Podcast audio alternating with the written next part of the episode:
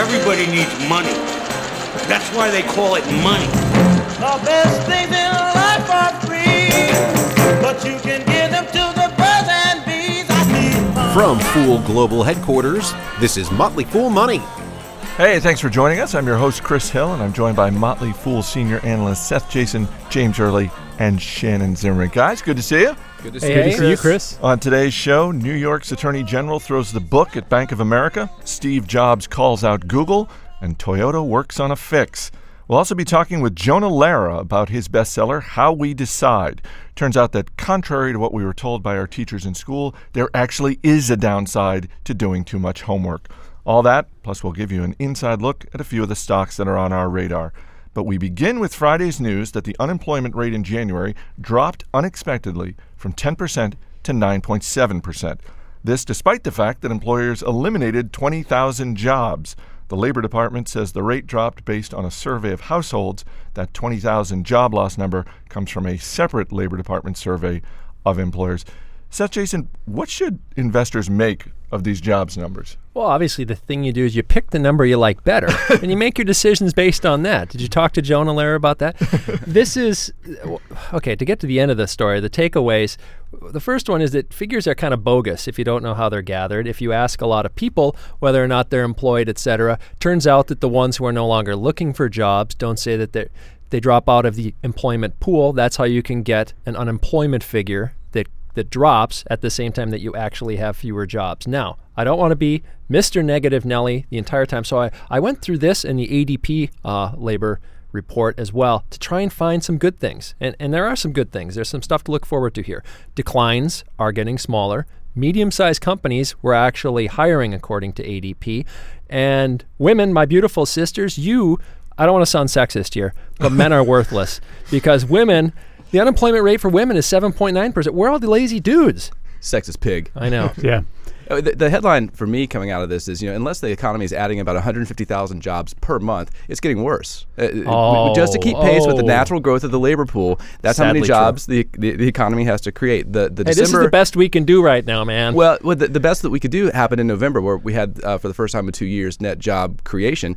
That number got revised so that it looks uh, a little bit better, but the December number got revised so that it looks much, much worse. Yeah. So you know, it's it's good news that if you put it in a, a pretty picture and you chart it, that the declines are getting smaller, but overall, uh, the the story remains the same. Things are getting worse more slowly.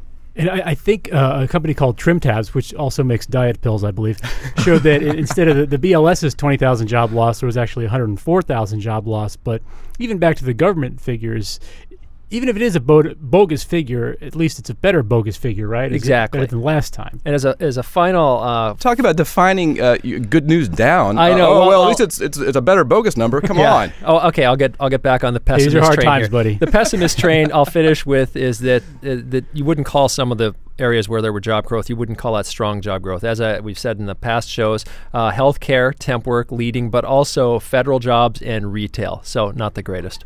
So investors basically should just close their eyes and ignore jobs numbers altogether. Well, investors, I think, are doing that right now. They're looking at uh, at other things. Uh, sovereign debt in Europe, uh, and the market really dropped this week. P- panicking, that's the best thing to do at a time like this. And, Definitely. and just remind yourself that you're probably about 60% wealthier than you were this time last year, and ask yourself how much of that recovery is uh, already baked into your portfolio. This, the sovereign debt thing is actually really, really important. And we talked about this last week with Greece. Now it's what we, we call the pigs uh, Portugal, Ireland, Iceland, too, if you want, Greece, and Spain. These are- Italy, don't forget Italy. Oh, Italy too now. Yeah, these Yeah, are these are, lot of are eyes and basically pigs. the, So the, wait, wait a minute. The, the pigs. The pigs are the subprime countries, so to speak. So that- we got a sexist pig spending. and, and, a, have just- xenophobe here. yes. Yeah, hey, I'm speaking the truth here. um, and and the, the pigs basically are, are sort of like the, the world's subprime borrowers as far as uh, developed countries go, and they're they're they're worrying the stock market, and and this could mean bad things for the euro too. It also means that people who predict doom for the dollar uh, may have to think a little bit more about that because what what's the dollar going to die against? If the euro is also dying, it's not going to, you know, the, the Chinese aren't going to let their currency get stronger. Did you see that Moody's though is threatening to downgrade the U.S. Uh, Wow! debt from First, AAA? they, and they downgraded Berkshire. I know, I Moody's, know, They on the downgraded Berkshire. Journal. Moody's is He's really sketchier hating. than Johnson and Johnson. That's going to worry me. I I think we should downgrade Moody's. Yeah. Didn't, didn't they I drop the totally ball last agree. time? All right, let's move on. On Thursday, New York Attorney General Andrew Cuomo filed fraud charges against Bank of America and its former CEO, Ken Lewis. At issue, whether the company misled investors and federal officials about losses at Merrill Lynch, which Bank of America was in the process of buying. James Early, break it down for us. This is a pretty good financial soap opera, so I'll explain it as best I can. Basically, the charges Cuomo says this that, that Ken Lewis and and Joe Price, the CFO, Chief Financial Officer of Bank of America, basically hid $16 billion in upcoming losses in Merrill Lynch that they supposedly know about, according to him, as well. I guess the 3.6 billion in, in bonuses forthcoming. Hid that from shareholders until shareholders had voted to approve the merger. They also hid that from the government allegedly, and then at the last minute said, "Wait a minute, we're going to evoke a material adverse clause and back out of this merger unless you, government, come in and give us 20 billion dollars." So that's a pretty serious charge. We'll have to see if it sticks.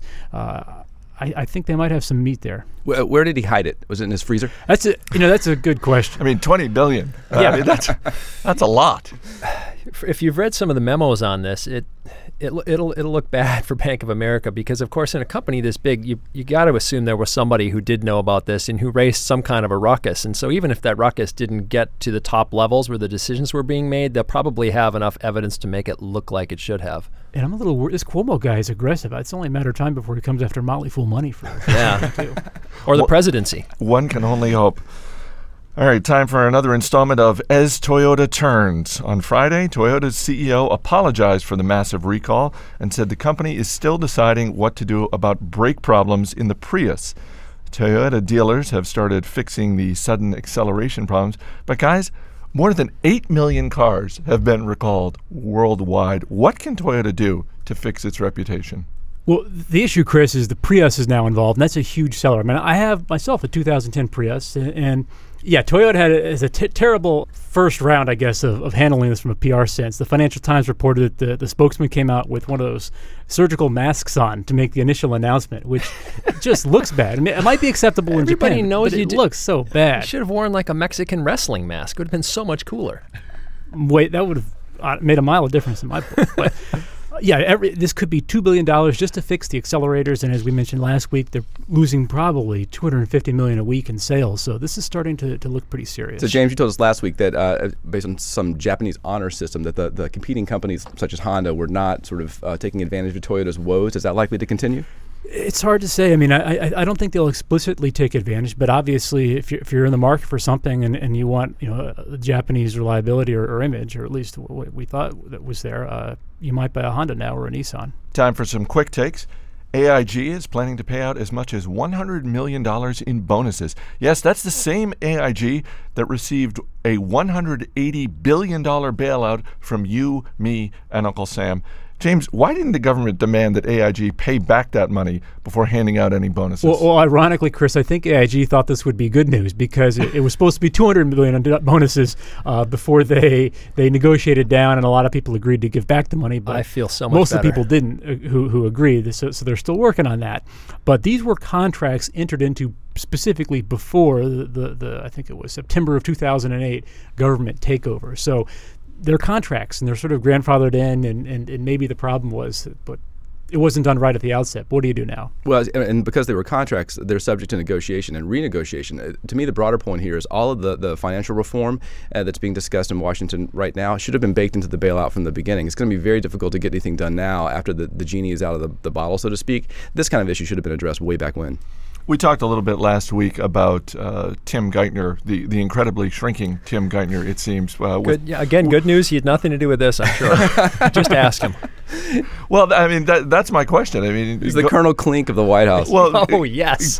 You know, it, it, it, just seems like these types of stories just keep coming out over and over and over again. How much longer can someone like Tim Geithner stay in his present job? He can stay there for a long time, yeah. but you know they're going to keep him chained to the kids' table next to where the grown-ups eat. That, that's right, because it would just sort of com- compound the the embarrassment for the administration to to have to show him the door. Apple CEO Steve Jobs had some choice words for Google.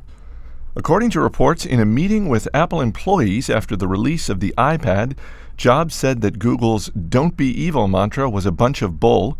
He also reportedly said that Adobe was lazy and that Flash was buggy. Seth Jayson, does he have a point? Sometimes Steve speaks the truth, but apparently it, it happens in secret meetings and not not when he's on stage. He's right about Flash. Uh, he's right about Adobe. Flash is not the greatest platform. Uh, it causes computers to crash, and it actually uh, I got a uh, virus on my work machine this week, and the only uh, known routes for this this virus are Adobe Acrobat and uh, Flash videos. So I think he's right about Adobe being lazy, and uh, I also think he's right, of course, about the uh, "don't be evil" model at Google of being mostly a crock. Although Google, as opposed to just about everyone in the same space, at least did stand up to the Chinese and its internet censorship. Uh, right, and that, that wasn't an example of them not being evil. But we'll see how that plays out over time. And he, so he was a bit more colorful than than Bull, was he not? He was. we, there- we- we- we were there's some- couching it. There's some controversy over whether whether it was the BS line or load of crap. I think Oh, was okay. The, was, I- is, there any truth to the rumor that he's now dating the uh, CEO of Yahoo? Carol Bartz? God, that would be so great. Carol F. Bomb no, Bartz? she's just writing his speeches. Is all. Perfect. Burger King reported a 13% increase in quarterly profits. Same store sales fell 2%, but revenue increased 2%. BK said its $1 double cheeseburger promotion worked. Guys, is this proof that the creepy Burger King guy is actually helping? I always have a, a soft spot in my heart for Burger King. It was one of my first jobs, so I too wore the crown at, uh, at, Burger King. And so I don't know if the creepy guy is working, but the, the dollar cheeseburger, uh, despite franchisees' protests, appears to have uh, done something good for him. If by working, yeah, you, you want to bankrupt a few franchisees, or at least they claim that's what will happen if this continues. It's hard to say, I think, for with any of these companies, what's actually bringing people in the door. If it's true, it's not much of a surprise if you give people food that's really, really cheap to wander into your restaurant. And pretty good. Those double cheeseburgers, What kind of pretty meat are you eating though? If it's a dollar, I mean, you gotta ask. Cheap meat. Do you need to know? prime beef? Do you need to know? Come on. Am I the only one who's surprised that the Burger King uh, mascot for like that that creepy guy has lasted as long as he has? Because honestly, been awesome. I have four video games for my Xbox based on that guy. really, Yeah, they a couple years ago they did a promotion. My wife went out and bought every single one of them one day. so your wife's a big fan. yeah, they're pretty weird. And one of them you actually sneak around. You know how he sneaks up on people. One of them you sneak. The object is to sneak up and give people food before they realize But that's there. what I'm saying. That's the creepy part. I mean, I the, the- there were ads where you know there was that one classic ad where the guy wakes up in bed, rolls over, and standing right outside his bedroom window is the creepy Burger King guy. Better than seeing the horse head. The peeping Tom. Ah, you said that. Emails go to Shannon Zimmerman. All right, finally. A 1960 Alberto Giacometti sculpture sold for over $104 million to become the most expensive artwork ever sold at auction. The piece is called Walking Man 1, and personally, I'm looking forward to the sequel, Walking Man 2. This time it's personal. So, guys, let's just go around the table real quick. If you could buy any piece of artwork, money is no object, any piece of artwork, what are you buying? Shannon Zimmerman, I'll start with you. Uh, I, I guess the, the, the Salvador Dali Museum, or the biggest collection of his uh, work in this country, is in St. Petersburg, which in some ways is the most surreal thing about it. What would it be down there? Uh, there's a, big portrait of Lincoln that's sort of rendered in a, in a pixelated way. It's called Lincoln in Dali Vision. That'd be my pick. Okay, James Early. I'm gonna go with Michelangelo's David. I, I don't know why. Um, and just put some underpants on him and, and clean him up. You'd clothe him? I would, you know. Hey, it wouldn't be the children are, are, are here too, you know. It wouldn't be the first time he'd been clothed. You know what you could do though? You could you could sell that. You know, just like stadiums have naming rights to the stadium they sell. You could sell clothing rights. Yes. So make a little, Oh, that's brilliant. Make a couple of bucks Yeah. off that. Yeah, that is Seth, good. Seth Jayson. This is difficult for me because I don't know if you know or our listeners know, but I studied art history for about a billion years. and by that he means a- at least three. right? I was an art history major. Then I am uh, ABD, which means I did everything except my dissertation at the Institute of Fine Arts of New York University. So you're a quitter. I'm a quitter, exactly. I'm a quitter, exactly. But I, uh, even though it's not my favorite work of Renaissance art, which was my focus, I'm going to have to go with the entire Sistine Chapel The whole for thing? a couple of good reasons. One, I want to charge admission, and everybody loves that place. Right? Sure. It's always packed. Two is I want them electing the Pope at my house next time it happens. So you're moving the Sistine Chapel. Yeah, and I'm going to take control of the papacy. I'm going to charge two bits a head to get in. I've got a good plan. All right, drop us an email, motleyfoolmoney at fool.com. We want to know what you think. We want to know what art you're buying. We want to know what you think of Steve Jobs' comments about Google. And also, if you missed any part of the show, you can visit us online at motleyfoolmoney.com. The guys will be back later to talk about the stocks that are on their radar. But coming up after the break, what does Warren Buffett have in common with the Super Bowl? Our next guest. Stay tuned. You're listening to Motley Fool Money. Welcome back to Motley Fool Money. I'm Chris Hill, and joining me in the studio, LouAnn Lofton, a Motley Fool contributor who heads up our New Orleans office. Lou, welcome. Thanks, Chris. Good to be here. So, one of the things that sort of got lost in the news cycle last week was the fact that the S&P is adding Berkshire Hathaway to the S&P 500 index. What does that mean for investors? For one thing, for Buffett, it's a point of pride. I mean, he's happy to finally be in there. And I think the more interesting point here, though, really speaks to the temperament of Berkshire Hathaway shareholders. Buffett's temperament as an investor, which is a large part of the book I'm working on about Buffett, really has trickled down to the shareholders of Berkshire Hathaway. They hold the stock of Berkshire Hathaway an average of 6.7 years. If you compare that to the second longest holding period for a comparable company, it would be Procter and Gamble at 324 days. These people love Buffett, they love Berkshire, they don't want to sell. They have adopted his long-term mentality. You know, he often says his favorite holding period is forever, and this is clear. So what that means with the S&P 500 um, and Berkshire's eventual inclusion into it is that index fund managers have to buy the stock. They have to find a way to pry the shares out of the sh- out of the hands of the shareholders. Yeah, there can't be any. There can't be that many shares no, available. Exactly, it's a pretty tight float out there. So it, stock's going to have to rise. It will. It'll just go up because the index fund managers are going to have to pay a premium to convince these people who love their man Buffett to give up the stock and turn it over to them. And uh, how crazy is it down in New Orleans now that the Saints are in the Super Bowl? It is a little insane. I mean, this is a, a team that has had nine winning seasons out of 43. We have had a long, dry spell. We just cannot believe we're actually here.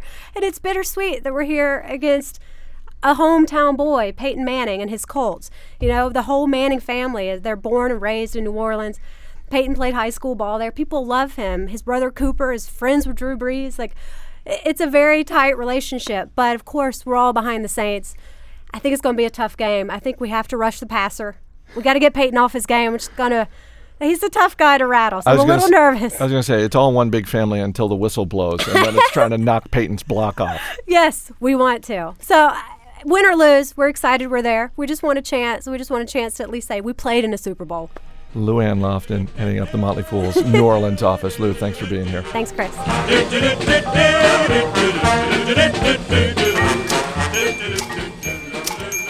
All right, now it's time to dip into the Fool mailbag, and Steve Reuter, our engineer on the other side of the glass, what do you got for us this week? Chris, a couple comments. On last week's show, we talked about how Netflix didn't really have any serious competition. Well, Joe from Florida disagrees. He writes, I think in the area of online streaming television, you are seriously overlooking Hulu. As far as pricing is concerned, it's very difficult to beat free, and the around two minutes of time you watch commercials per one hour of show is a very acceptable opportunity cost. Len from Colorado weighed in on whether the iPad is a threat to the Kindle. He writes, For the iPad launch, I will take my Kindle with me to while away the hours reading a novel while I stand in line. Although I'll try iBooks, I'm quite sure the Kindle will remain my device of choice for curling up, long form, immersive, and get away from my computer reading. He also writes, In the battle for ebooks dominance, I bet Amazon's CEO will be a more stubborn and passionate champion than his counterpart at Apple. We welcome your comments on anything we've talked about Netflix, the iPad. Heck, maybe you've got some good advice for Toyota. The email is motleyfoolmoney at fool.com. Coming up, author Jonah Lehrer talks about the business of decision making. Turns out we're not very rational, but that's not always a bad thing. You're listening to Motley Fool Money. Welcome back to Motley Fool Money. I'm Chris Hill. So, why do we make certain decisions and pass on others? Jonah Lehrer has written for The New Yorker, The Washington Post, The Boston Globe, and he writes a blog on matters of the mind called The Frontal Cortex. He is the author of How We Decide, which is now out in paperback. Jonah, welcome to Motley Fool Money. Thanks so much for having me. So the the book is organized around two questions. How does the human mind make decisions, and how can we make those decisions better? Um, let, us just start with the first one. H- how do we decide? Well, it turns out the brain has two basic ways to make decisions. On the one hand, we all know we can be rational. Sometimes we can be deliberate. We can crunch the numbers. We can read the Wall Street Journal. We can, you know, make long lists of pros and cons. So, so that's that's one way to make a decision. And that turns out to rely on a part of the brain called the prefrontal cortex. It's that nub of flesh just behind your forehead. But but we also know that we can use our emotions. We can trust our instincts. We can not think at all and, and still make decisions. Just go with what feels best. And that relies on a whole different system in the brain. So those are the two basic ways we make decisions. And it turns out when you look at the brain and look at all these experiments so in recent decades, you see that each of these two systems comes with distinct advantages and disadvantages so that how you think should really depend on what you're thinking about, whether or not you're deliberate or trust your instincts. And and how do we make decisions better? Because I think the average person in a given week is probably making decisions that they regret, whether it's in their personal life or their professional life. Yeah, well, well, the the key to I think making better decisions gets back to that whole strengths and and weaknesses element of of decision making. That we've got these two ways of making decisions, and each is very well suited to particular tasks. Um, one of my favorite metaphors for the mind is that it's a bit like a Swiss Army knife. It's got all these different tools stuffed in. That's that's partly what makes it such a useful, you know, useful organ, those three pounds of meat. And uh, and and and the key to using a Swiss Army knife and the key to using your brain is to make sure you're using the right tool at the right time. So you know, if you're an NFL quarterback and you've got to make a quick decision in three and a half seconds, and you've prepared for the game, chances are you don't want to be too rational. If you think too much, you're going to get sacked. Um, but but if you're you know taking out a mortgage, you probably don't want to trust your emotions. You probably want to read the fine print. Um, so so there's I think a lot a lot of scientific evidence that that outlines um, which which particular situations benefit from a more emotional thought process or a more rational thought process, or more rational thought process, and that's what the book tries to distill. Now, you've said that there are two broad categories of decisions. There are math problems and there are mysteries. So, because we're investors at the Motley Fool, which camp would you put investing in? Is investing a math problem or a mystery? Oh, I think I think it's mostly a mystery, unfortunately. there, there there are people I know who will claim it's a math problem, um, and and they're probably trying to sell you something. Um, but I think I, I think for the most part, in, investing is really a mystery.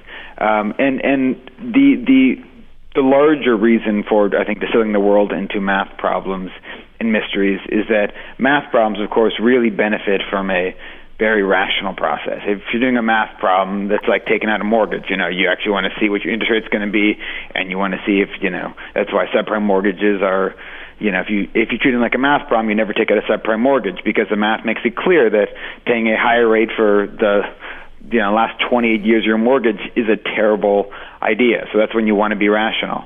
Um, I think mysteries come when simply crunching the numbers um, rarely will get you the the perfect answer or the best answer or make the decision any more clear. Uh, and I think that's that's almost always true of the stock market. Um, that's why you know the best mutual fund managers, the ones who beat the market one year, rarely beat it the next year. There are so few outliers in the game of investing.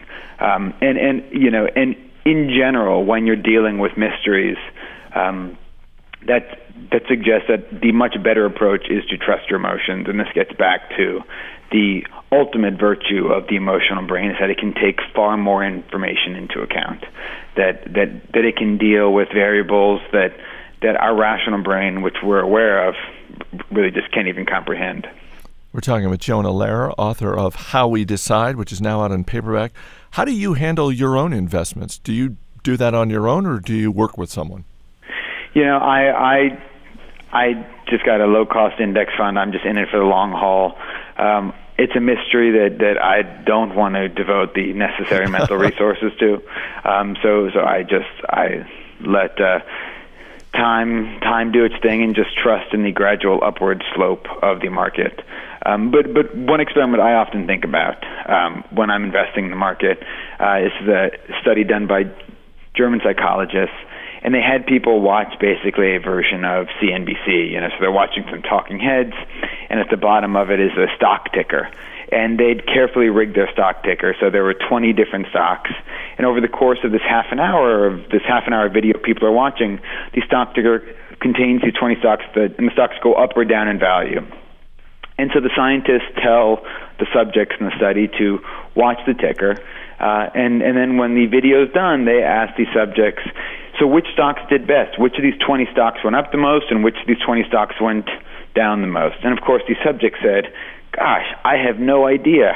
I couldn't keep track of everything. There was way too much information on the screen, and these talking heads were so distracting. I was just completely overwhelmed. I, I have no idea how the stocks did. And so the scientist said, okay, fair enough. Well, here's a list of the 20 stocks. Just tell us which stocks feel the best to you. You know, which stocks are associated with most positive emotions. And now all of a sudden, these subjects who were convinced they had no idea which stocks did best were could actually pick out the best stocks very, very reliably. That that even though they weren't aware of all the information on the screen, their emotional brain was, in some very real sense, tracking the information over time. And so the stocks that did the best were associated with the most positive emotions. So so I mean that's another example of how sometimes our emotional brain really does know more than we know. And why, when you're dealing with a mystery or something that just seems so inherently mysterious, I have no idea how these stocks did, trying to tap into your emotions, into the wisdom of your emotions, can actually let you in on an important secret. See, that's interesting because so much has been written about the negative role of emotion in investing and and Think, you know, tomes are written in honor of people who take a, a very clinical approach to the yeah. way that they manage their money. But it sounds like you're saying uh, it, it's probably a good thing to let a little bit more emotion into your investing decisions. Well, at the very least, I think you want to take your emotions into account. You know, there are, of course, all sorts of emotional biases. Um, and and I, I talk about a lot of them in the book. Things like loss aversion, which I think are very very important consequences for investors. So there are all sorts of biases and heuristics and flaws you have to know about, or else you're going to be vulnerable to them. And, and all sorts of studies showing that mutual fund managers, for instance, are also vulnerable to loss aversion. So this isn't just these aren't just emotional mistakes that amateurs make. These are emotional mistakes that everybody makes. So, so I think it's really important to take those flaws that have been identified into account. But but I think once you do that, I think it is very important to to to also take into account these positive emotions, these emotions that are based on experience and all the information that we can consciously comprehend.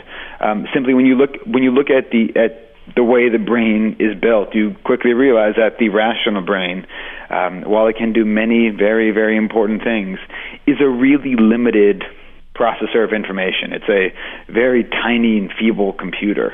Um, and so when you ask it to make decisions that involve lots and lots of information, and investing decisions certainly involve an astonishing amount of information, chances are you're going to overwhelm it. You're going to short circuit your prefrontal cortex, so to speak.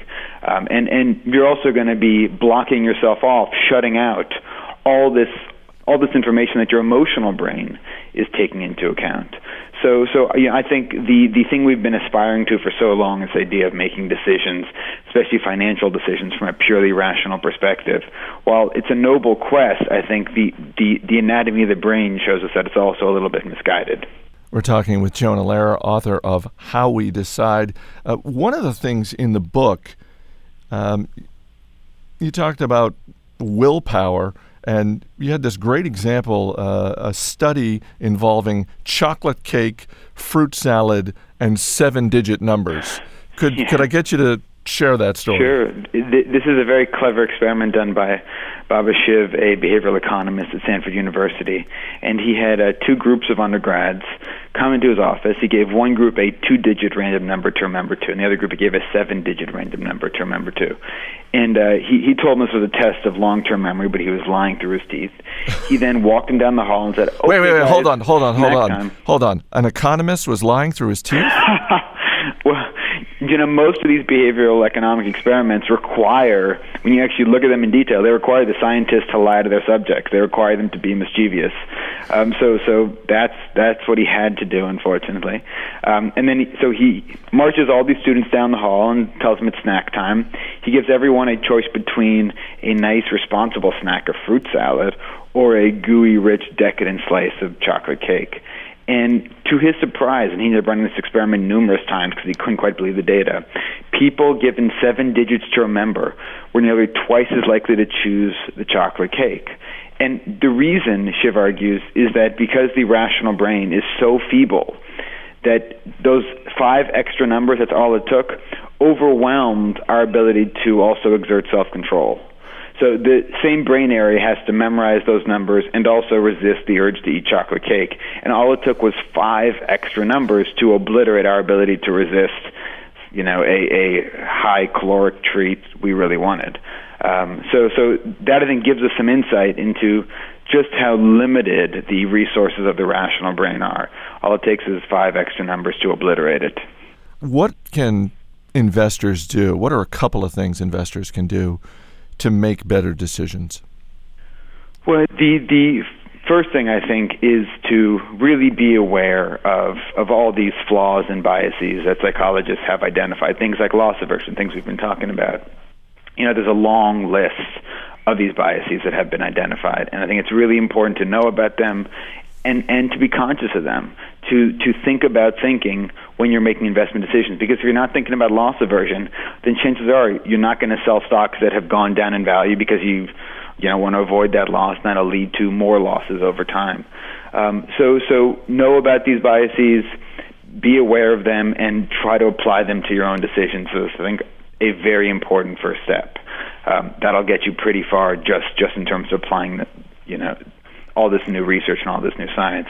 You know, I think another really important thing is just something else we've just been talking about, which is the, the dangers of information overload, of trying to take too much information into account. And this gets back to, I think, just an inherent weakness of the rational brain. I think we assume that more information is always better, that, that you know, just another one more Google search is all it's going to take. But but at a certain point, information starts to have negative returns that can actually interfere with our decision making. It can lead us to eat that chocolate cake. So so be aware of the danger of trying to stuff five extra numbers into your brain all the time. And I think the the third thing is when you've got experience making these decisions, if you're a really experienced investor, if if you've made lots of mistakes and learned from your mistakes, I think it, it, it's wrong to aspire to some condition of pure reason. I think you should act like every other expert out there and and at the very least take your emotions into account. You know, when you study NFL quarterbacks or chess grandmasters or really any successful expert, you know what you find is that these experts tend to be profoundly intuitive that that they're less conscious of why they're making a decision than a novice than a beginner and i think it's really just in the realm of investing in large part because it's been so influenced by economics that that we still see investors assume that we should always try to be rational we should always you know analyze the decision and then analyze it again but but i think when you look at you know someone like warren buffett to revert to you know the the most obvious example. Uh, he he is not shy of of, of following. He's he's not afraid of following his intuition of of doing the numbers, thinking about it for ten minutes, and then making a decision, trusting his emotions. Because I think you know when you look at the brain, you realize that our emotions often know more than we know. All right, final question. You've invoked this category a couple of times during our conversation. Which NFL quarterback are you betting on Sunday in the Super Bowl? Is it Drew Brees? or is it Peyton Manning? Oh gosh, I you know I got to go with Peyton. The the the sentimental, you know, I'm I I really want New Orleans to win, um, but but it's it's really hard to bet against Peyton Manning. I think I think he's going to pick apart that defense. You're not going to let emotion affect your decision. you know, if I if I had any experience, if I had any successful track record, I, I would trust my emotions. But I know my track record of betting, um, so so I'm definitely not trusting my emotional brain on this one. The book is How We Decide. It is on the New York Times bestseller list for paperbacks. Jonah Lehrer, thanks so much for joining us on Motley Fool Money. Thanks so much for having me.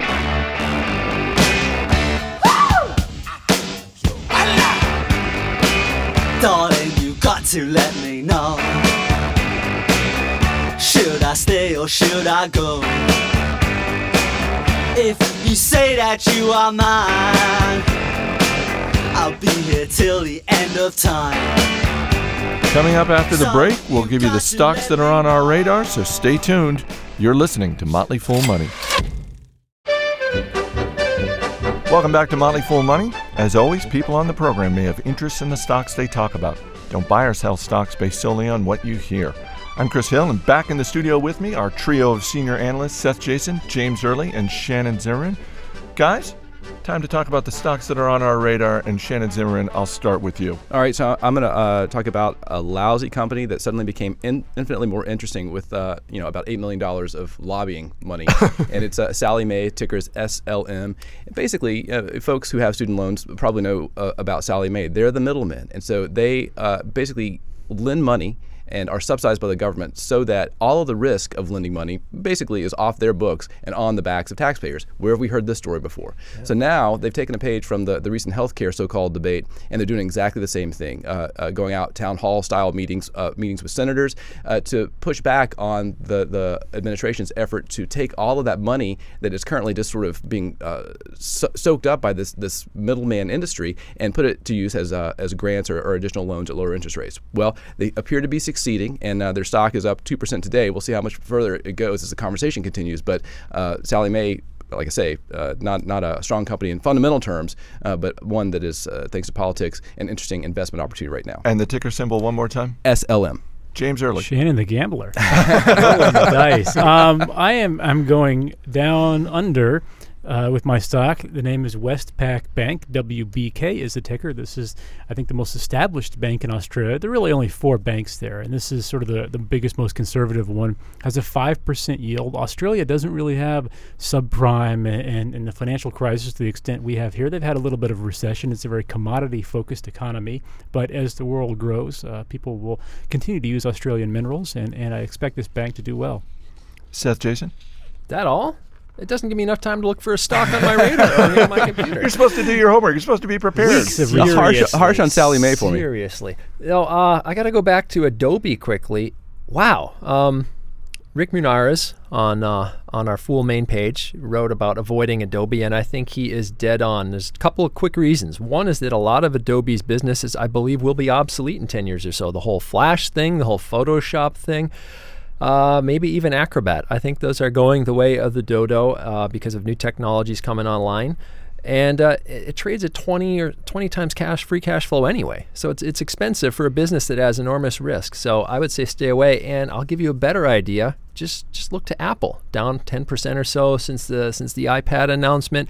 Even if that's a flop, growing quickly enough with the iPhone and the Macintosh computers to probably still be a pretty good idea even from here these days. I'm amazed. Yeah. Well, look at it. Yeah. 25 times earnings growing the way they're going. So, so is Bill Gates no longer cutting you checks and coming from Steve Jobs now? Well, Microsoft's more fully valued right now. He had him at Don't Be Evil. All right, Seth, Jayson, James Early, Shannon Zimmerman. Guys, thanks for being here. You're welcome. Next week, we got a lot more companies reporting earnings, including Disney, Coca Cola, and Buffalo Wild Wings. So check us out. Want to say thanks to our special guests this week, Jonah Lehrer and LouAnn Lofton. Our engineer is Steve Broido. Steve, just real quickly, can you share with the folks at home what you're doing this weekend? Ah, uh, yes, we're heading down to uh, Raleigh, North Carolina to participate in the Krispy Kreme Challenge. And the Krispy Kreme Challenge is? Uh, you run two miles, eat a dozen donuts, and run back. Fantastic. I'm a spectator. I'm, I'm going to be watching. All right. Good luck to your wife on that one. Our engineer, Steve Broido. Our producer is Mac Greer. And my personal muse this week is Helen Mirren. That's it for this edition of Motley Fool Money. If you missed any part of the show, you can find it at our website, motleyfoolmoney.com. You can also get a copy of our free report, The Motley Fool's Top Stock for 2010. All that and more at motleyfoolmoney.com. Thanks for listening, everyone. I'm Chris Hill, and we'll see you next week.